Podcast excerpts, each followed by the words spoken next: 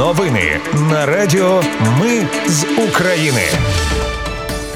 Ми з України з вами Оля Боровець. Далі огляди основних новин ночі та ранку, 14 липня. Україна отримала обіцяні США касетні боєприпаси. Путін відреагував на зближення України з НАТО і нагадав, чому почав війну. Українські захисники просунулися на південь від Бахмута. Вночі росіяни знову запускали по Україні шахеди. Водійську теорію тепер можна вчити самостійно, а не лише в автошколі. У Києві заборонили російську музику. Українка Людмила Кіченок стала переможецею Вімблдону у міксті. Ці та інші новини далі почуєте у випуску. Щоб ми могли робити новини і надалі, просимо вашої підтримки. Заходьте на сайт Ми з України.ком та тисніть кнопку Підтримати. Ваша допомога це наше існування.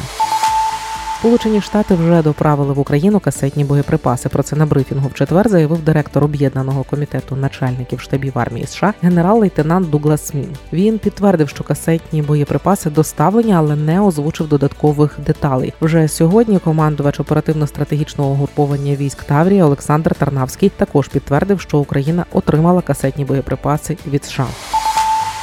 Касетні боєприпаси будуть використовувати лише для деокупації територій. Їхнє основне застосування прорив оборони противника, пояснив в ефірі Радіо Свобода речник Сил оборони Таврійського напрямку Валерій Шершень. Він вчергове наголосив, що ці боєприпаси не будуть використовувати у містах чи густонаселених територіях та на території Росії. Після використання цих боєприпасів території будуть маркувати і додатково розміновувати.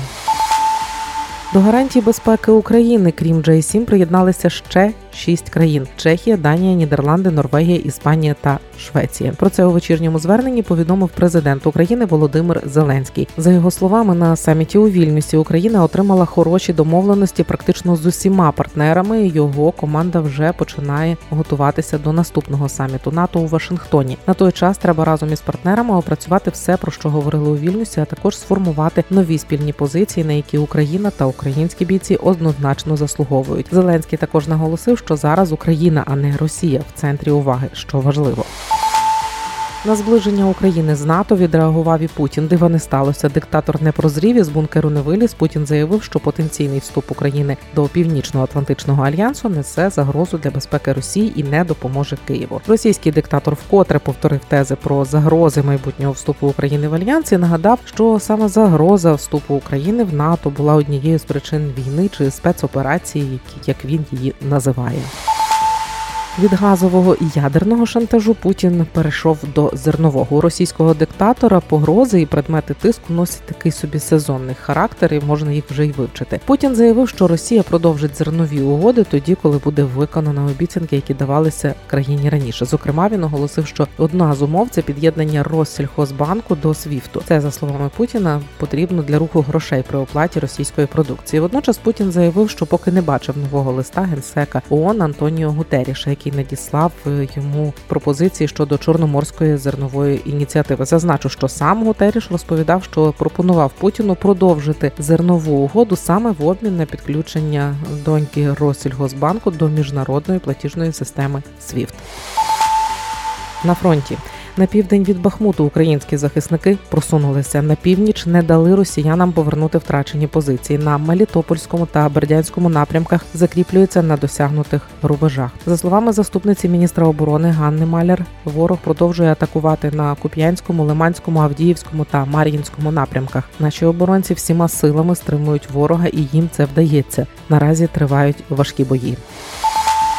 Обстріли Росіяни знову вночі атакували Україну безпілотниками. Протиповітряна оборона знищила 16 із 17 шахедів. Повідомила прес-служба командування повітряних сил ЗСУ. Із цих шахедів 8 знищили над Одещиною, 6 над Дніпропетровщиною. Також вночі збили один розвідувальний БПЛА.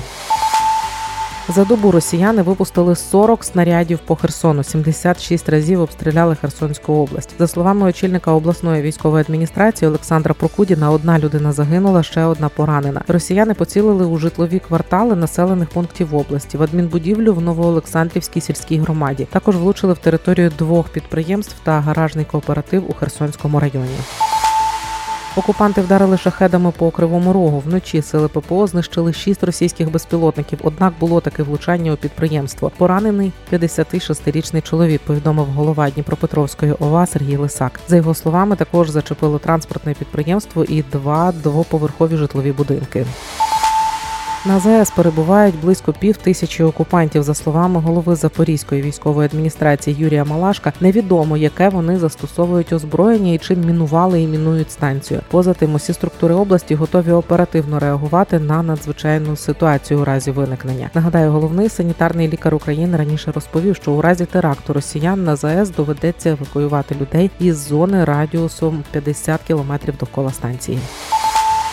До інших новин майбутнім водіям дозволили самостійно вчити теорію для здачі іспиту на права. Відповідний законопроект прийняла Верховна Рада. Документ також встановлює штрафи для посадовців автошкіл за порушення підготовки водіїв у сумі від 8,5 до 13 тисяч 600 гривень. Тож ті, хто вирішили самостійно вчити правила дорожнього руху, мають допускатися до теоретичного іспиту на рівні із курсантами автошкіл. Раніше майбутні водії повинні були проходити підготовку, зокрема теоретично, лише в акредитованих закладах. Однак і тепер практичний курс, як і раніше, треба проходити в автошколах. За порушення порядку державної акредитації автошкіл та прийому іспитів тепер штраф від 8,5 тисяч до 17 тисяч гривень. А для працівників МВС цей штраф від 17 тисяч до 51 тисячі гривень.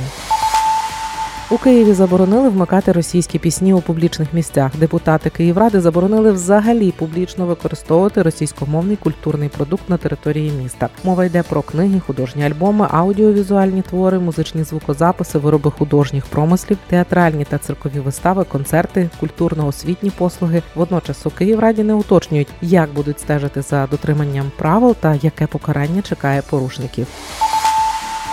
Вперше в історії українська тенісистка виграла мікс турнір Вімблдону. У фіналі Людмила Кіченок перемогла бельгійсько-китайський тандем Йорана Флігена та Їфан Сюй. Кіченок стала останньою українською тенісисткою, яка виступала на Вімблдоні. Перед цим за вихід до фіналу в жіночій сітці боролася Еліна Світоліна, але зазнала поразки від чешки Маркети Вондорушою. Для того щоб потрапити до фіналу, Кіченок у парі з хорватом Мати Павичем здолали чотирьох суперників. Це перша перемога представника України на Вімблдоні. Перша перемога перемога української тенісистки на мікс турнірах грандслемів в історії. Водночас це другий титул українських тенісистів на рівні грандслемів. У 2008-му Українки Альона та Катерина Бондаренко стали чемпіонками парного розряду на Australian Open. Відтоді не було жодного фіналу. Це були головні новини ночі та ранку 14 липня. Їх підготувала для вас я, Оля Боровець. Наші новини про те, що реально відбувається в Україні. Ми не робимо новини, зважаючи на чиїсь політичні чи бізнес-інтереси. У нас реальні факти. Якщо на вашу думку те, що ми робимо, важливо, підтримайте нас. Заходьте на сайт Ми з та тисніть кнопку Підтримати. Почуємося.